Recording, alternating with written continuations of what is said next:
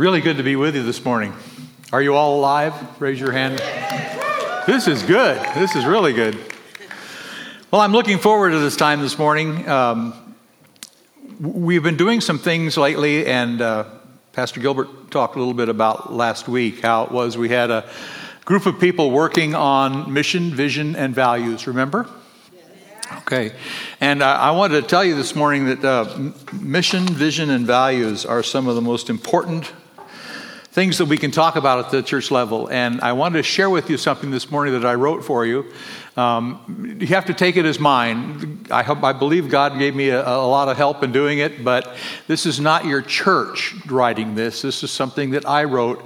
But I wanted to give you some idea of what you could do if God gives you a vision uh, in your church, something that you can possess, something that you can feel is your own, something that you can find yourself in.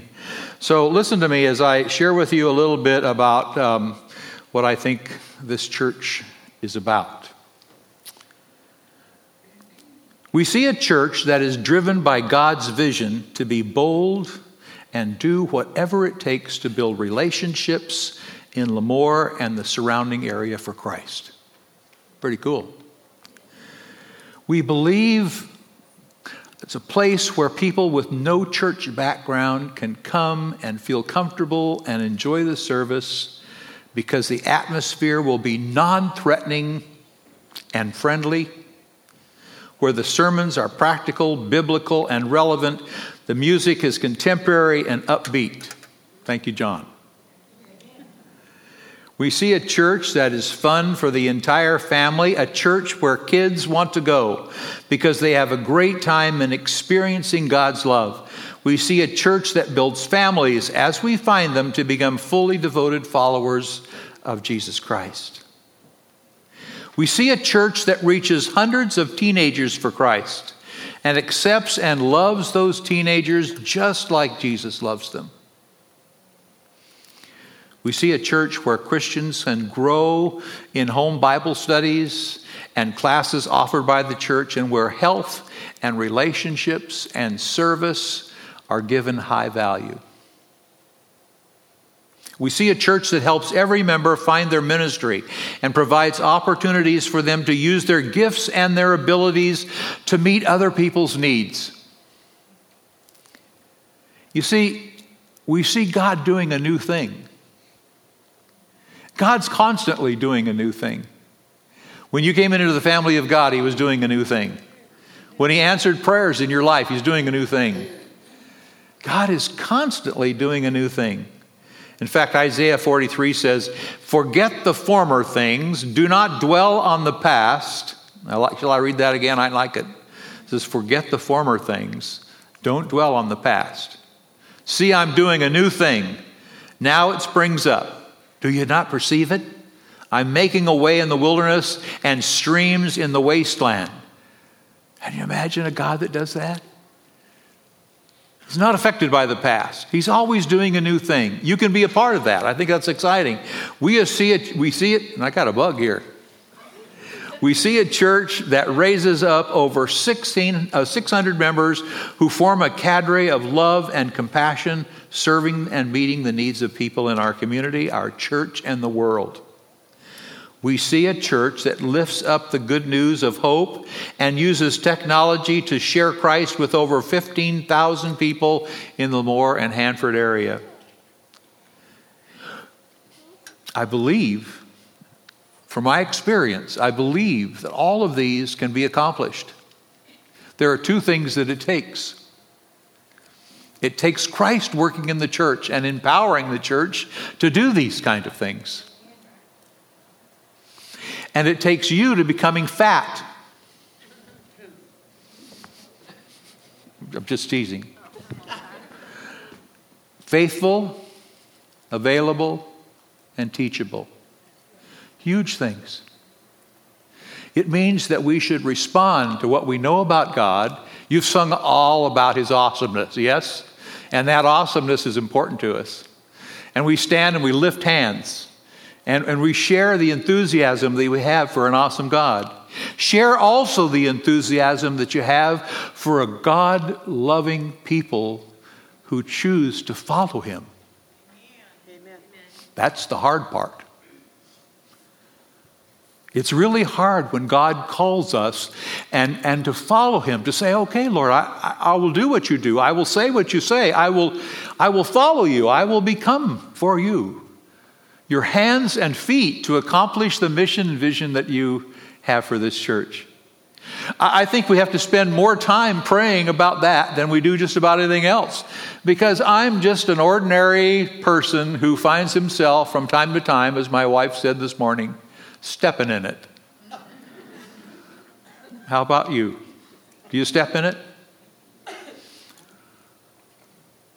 See, Celebrate Recovery is a group of people who have loved the Lord in a way that they're sharing with other people how it is in their, in their hang-ups and, and in their disabilities, in their, in, their, in their hurts, in their sorrows, in their struggles, in their life, living life according to their own pattern, can come to a knowledge of Jesus Christ and can follow Him and that He will make changes in their life. And you know what? The success of that is based on the fact we see God working.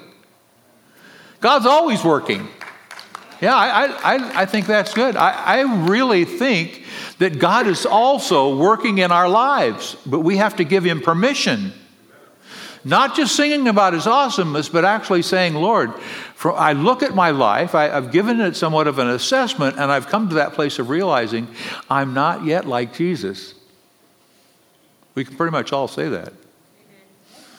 I'm not yet come to the place where I can say, I'm, I'm, I'm Jesus to you.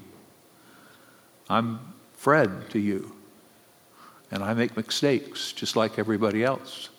And I have to go to the Lord and I have to say, Lord, will you forgive me my mistakes, mistakes? And you, will you deal with me? You, will you strengthen me? Give me the resources that I need to do what you call me to do because in and of myself, I'm not strong enough.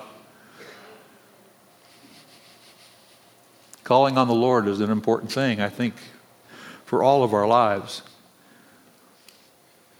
if you're going to rise to the challenges in your life and go to a new level, and God's hand of favor is strength is upon your life, it all starts with vision.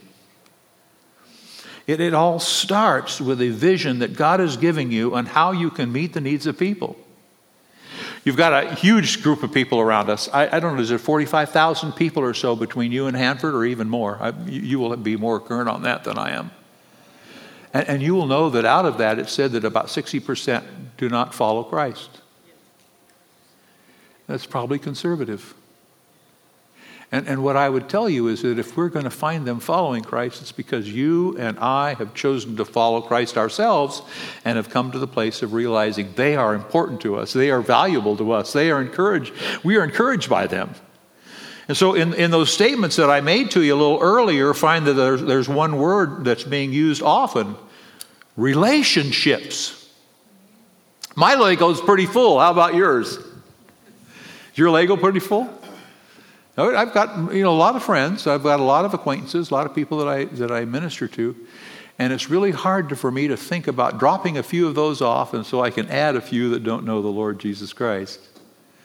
But what I found is that where I have a desire to follow him and where I have a desire to do what he asks me to do, he gives me the strength and the encouragement to do just that very thing. The Holy Spirit comes, does his work in me, and I go away with a happy smile because I realize that it's not me doing it.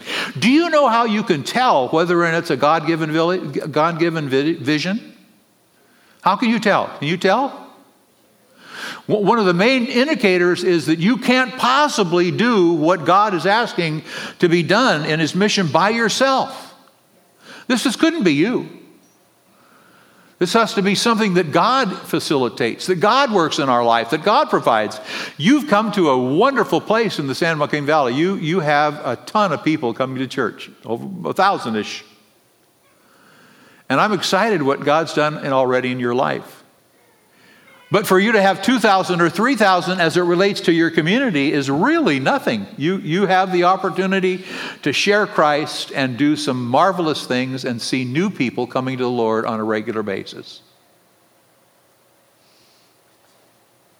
Oh, I bet he's going to ask you to do some things.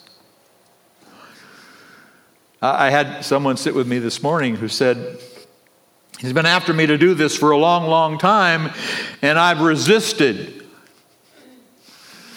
And I thought, you know, that sounds like me. He asked me to go into the ministry a lot, and it was because my mother prayed and, and said, if, God, if you save this kid's life, he was about two years old then, that's me, and I had, and I had asthma, and, and I was really sick and could have died several times. I, I will pray for him until he goes into full time Christian service. And I didn't want to. Never thought about that. I was very happy with where I was going. But God did some marvelous things in my life. And now, 45 years of ministry experience behind me, I can see that what she was praying for, God answered. And that's an exciting thing. It can happen to you. Not, not necessarily 45 years in Christian service, but seeing God work in your life in su- such a way that you change other people's lives. You are special. You are important. When you have no clear vision, when you fall into a rut of meaningless, meaningless existence, where you're not really living, you're just existing, where you're empty on the inside and you die just a little bit every day because you're not seeing the active working of God in your life. It's an amazing adventure. When I see a church with no clear vision, I realize that it's an organization that's on the path towards dying, and I, my heart bleeds. But where there is a clear vision, the people flourish. Where there is a clear vision, relationships flourish. And in your church organization, it's, it's amazing to see that when you really know the vision, your organization, you as individuals flourish. You get excited about things. You don't come to church and just sit. You come to church with the understanding if I go to church today, I'm going to be tanked up and ready to work tomorrow. This is just a place where God meets me and He fills my heart with a sense of passion about the people that are around me. And what's one of the strengths of vision? When we have a vision, there's a passion for what you're doing for God. You can get excited about it. You can't help but smile. You can't help but follow up. You can't help but do what he's calling you to do because you're anxious. Okay, so if you took my motorcycle away from me about 10 years ago, I'd have been really depressed. I had a passion for riding. You know how passionate I was? It was 105 degrees, and I rode back from Sacramento on the bicycle in the heat of the day, and I had blisters all over myself. And my wife says, Why do you do that? And I said, Well, I, I love it. I really, I have a passion for it. I enjoy it. So she put stuff on the blisters, and I was better the next day. We don't think of it in those kinds of terms, the passion that we should have for what God's calling us to do. When God's calling you to do something, you have to answer. When you have a passion for what God's calling you to do, you see it changing your world. When you have a passion for what God is calling you to do and be, it changes your life, your relationships. Everything about you changes because you start to get, it, get passionate about what God is calling you to do and be. Not only passion, but a focus. To have a vision means that we have a clear focus it has a focus so that we can uh, understand the difference between this is what we're doing and that's what we should be doing and how God can get us from one place to the other.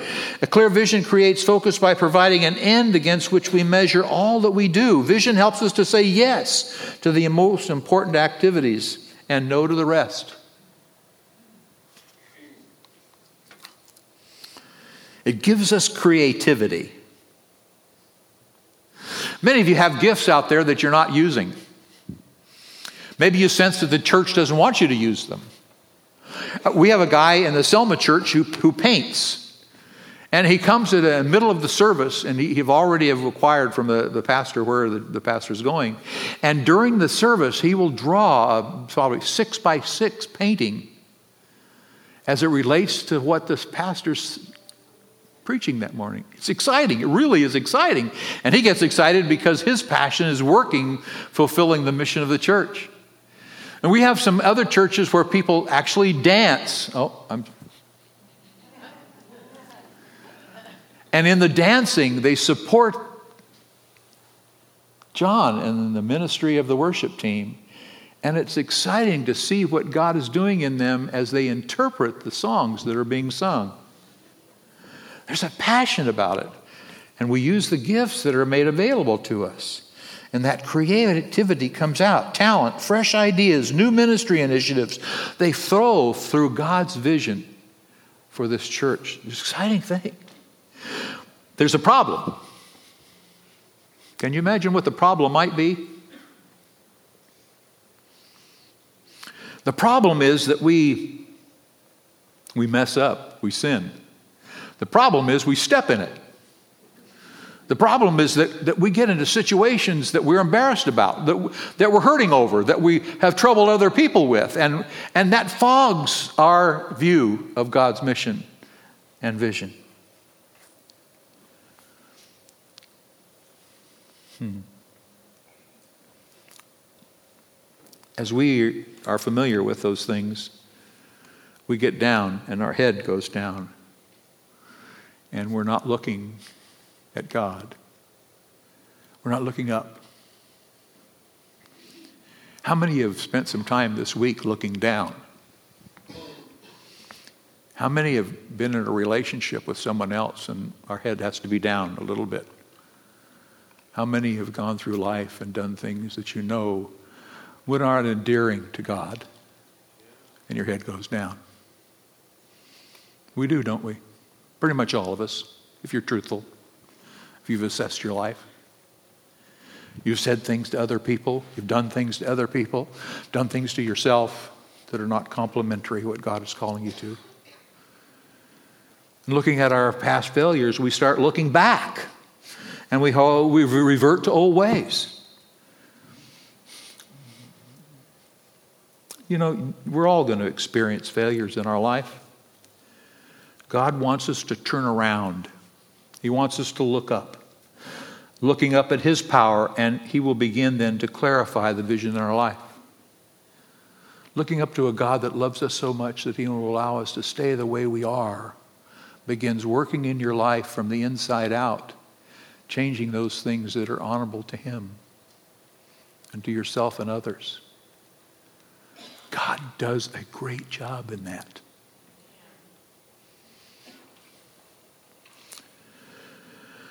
God has to do something drastic many times to get our attention. I don't like to see the bad things happen, but sometimes those bad things happen and it calls our attention back to God. Moses was an interesting person. Are you familiar with him? How many know Moses? Almost everybody. Moses was interesting in this that when he was born, he was born in Egypt. Yes? He was born to Israeli parents or Jewish parents. And at the time that he was born, it was stated by the Pharaoh that every new baby boy born into Jewish families was to be killed because they were getting so strong and they were impacting their, their, their community. And, and so he wanted, to, he wanted to thwart that. So, can you imagine giving a decree that said all babies that were born a boy had to die. Can't think of that. I, was, I don't have a box to put that in. So his mom wrapped him up in things and he made a boat for him and, and, and put him in the King's River. Well, it's like that. Would you think of doing that with your own child? She put him in the Nile, which is even bigger. I, I think it doesn't say, but I think that she knew that every once in a while the princess of Egypt, the, the, the daughters, uh, the, the Pharaoh's daughter, would come down to the water to wash. So she put him in an area where they would come, and sure enough, after a couple days, they showed up. And how many of you have grandparents? I mean, how many of you had grandchild, yeah, grandchildren? If you have grandchildren, raise your hand. How many of you had children? Are they the second cutest kids you've got? You know, every, every one of us think we've got the cutest grandparent, grandkids. We, we do. I'd vote for mine to be the cutest. And she looked at that, that little baby in that basket, in that little boat that mom had made. And she said, That's a cute little baby. I'm going to take that back with me. And so she did to Pharaoh's house. And he was raised in Pharaoh's house as a prince of Egypt. But he still had a love for his people, and after watching enough go on in the life of his people who were beat on a regular basis if they didn't use the straw to make enough bricks, he killed one of them. And as a result, he had to run. And he ran into the wilderness and he landed in the area of Midian. And he was a part of a, became a part of a family there. And you know what he did for most of his life at that point? What did he do? Anybody remember? He took care of sheep.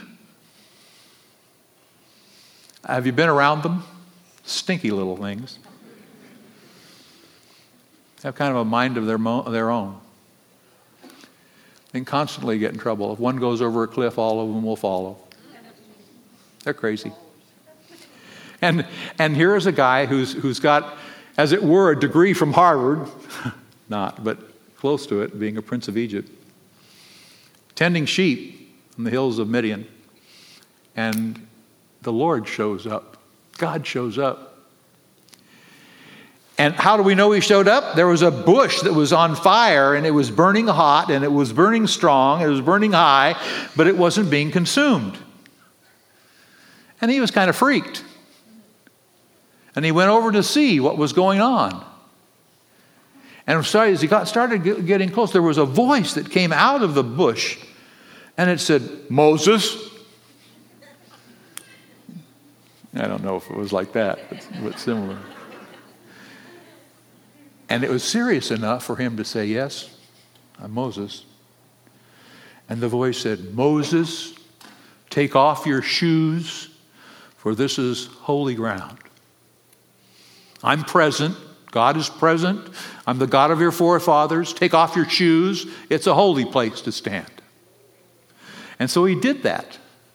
And in the process of things, from Exodus 3, we understand God called him to do something. He had a mission and a vision for him to accomplish. The mission was to go back to Egypt, the vision was to free the people and bring them out of Egypt into the Holy Land.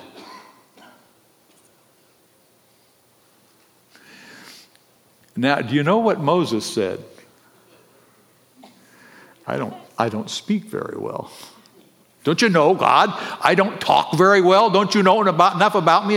If you're the God who you say you are, certainly you'll know I don't speak very well. Have we ever made excuses like that? In doing something that God called us to do? Have we ever said, I'm not prepared yet? I'm not ready yet? Just a little bit more education, I'll be able to do that. Can't teach kids, don't really like them that much. Can't really speak very well. Give me an opportunity to speak better, and I, I, I will go, but I'm not now. Don't, not me, somebody else. And God had an answer for every one of those statements that Moses made. He says, Moses, I will provide the words for you. You don't have to worry about speaking. Moses, I'll provide the fact that you're, that you're worried about how people are going to receive you. Moses, I'm, I'm going to I'm going to take care of you in every instance so that you can do what I'm calling you to do. And do you hear that? Are you hearing that?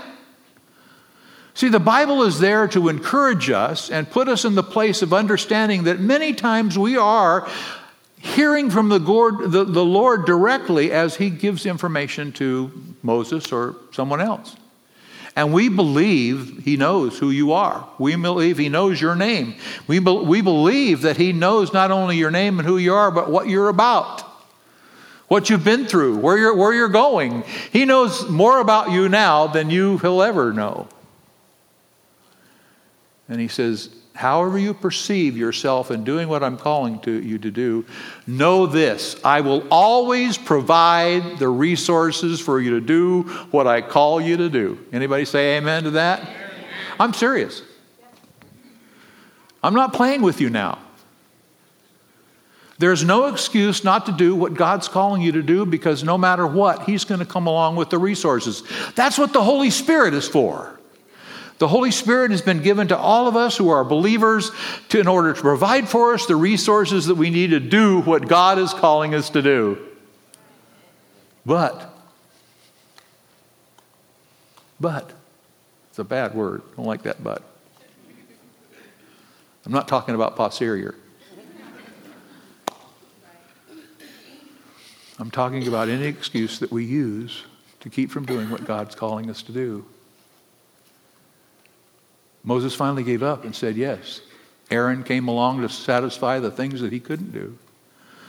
They went back to Egypt and they, they showed some marvelous miracles that God had ready to perform through an old staff, an old wooden, long handle with a crook on it thing.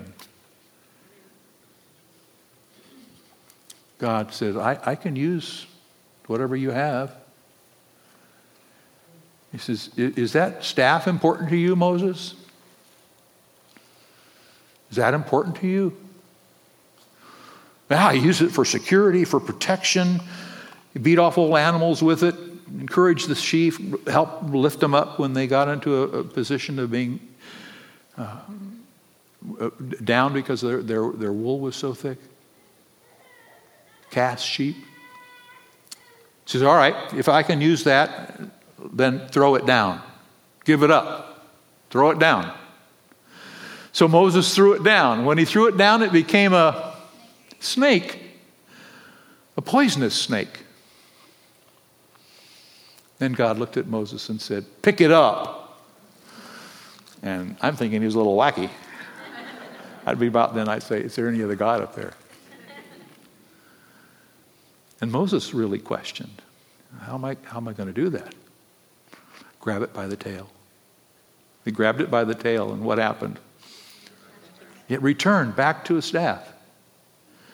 But, but God, but God was working, and he, he was already working in Moses' life. And he, in essence, was taking all of the poison and all of the, uh, uh, that portion of, of, of, of Moses' life of fear away. And from then on, the uses of, Moses uses the staff and carries out wonderful miracles. Can I tell you something? What do you have that God wants you to give him? What is it that you're still clutching? Was it, what is it that you're still holding on to? What is it that you have a hard time letting go of? Everything is His. He's given it for us to use. It was, it was the most amazing thing when finally Jill and I got to the place we could say, Lord, the resources that you've given us, I give them back to you. The hardest thing for me to give up was the tools in my garage. Seriously. Because guys would come over and want to borrow my tools. Half the time I never got them back. Half of the time they were broken when I got back. And, and he said, I'll take care of you. I'll supply it. I'll, I'll make it possible. And he has always done that. My garage is full of tools full of a lot of the stuff too, but tools. Because God is wanting me to use those to benefit the people in my, in my block so that I could have a time when I'd share with them Jesus Christ. Many times they'd walk over and say, We borrow your lawnmower. No problem. Go ahead.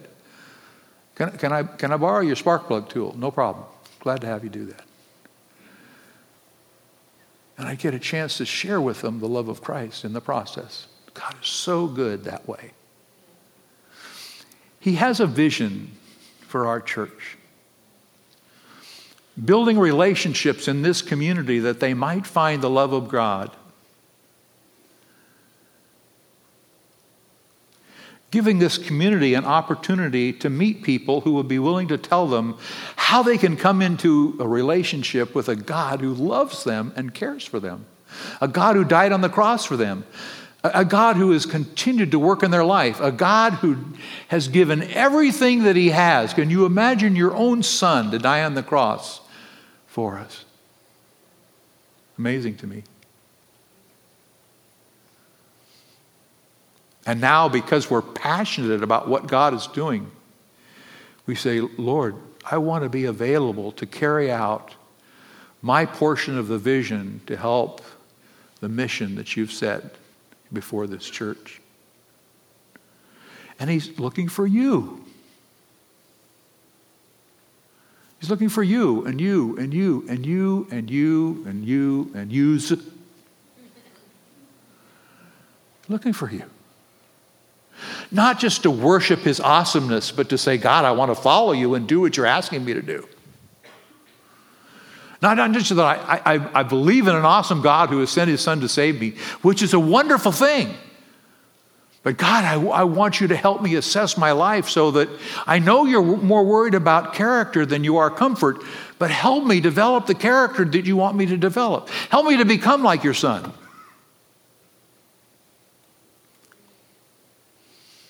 That's what he's saying to us. And, and we're stopping short. We're, we're, we're, in, we're loving the awesomeness.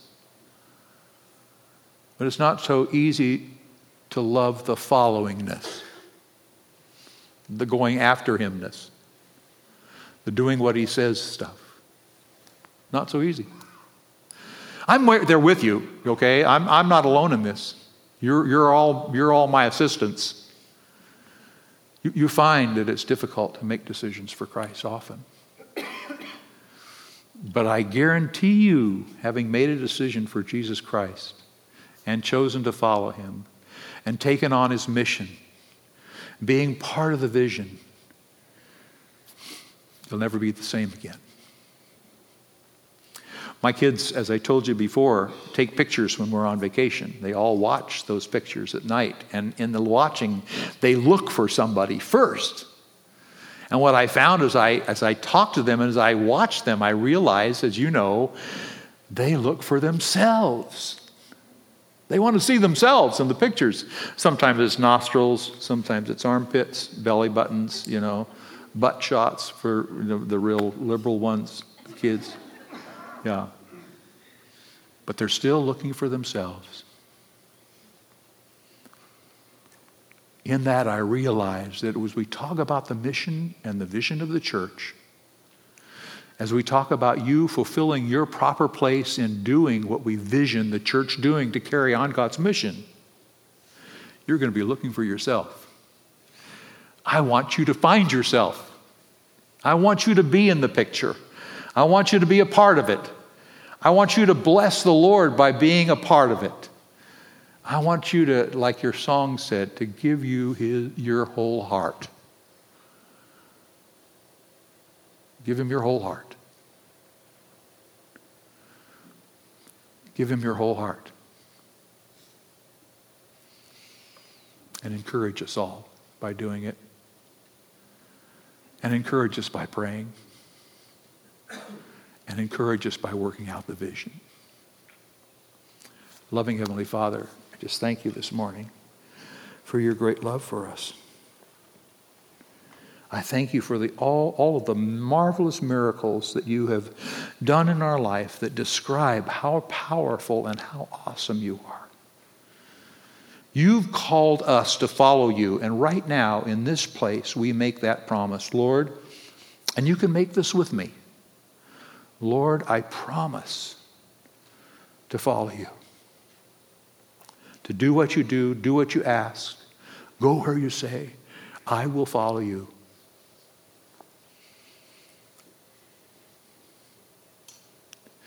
And we give you the praise in Jesus' name and for his sake.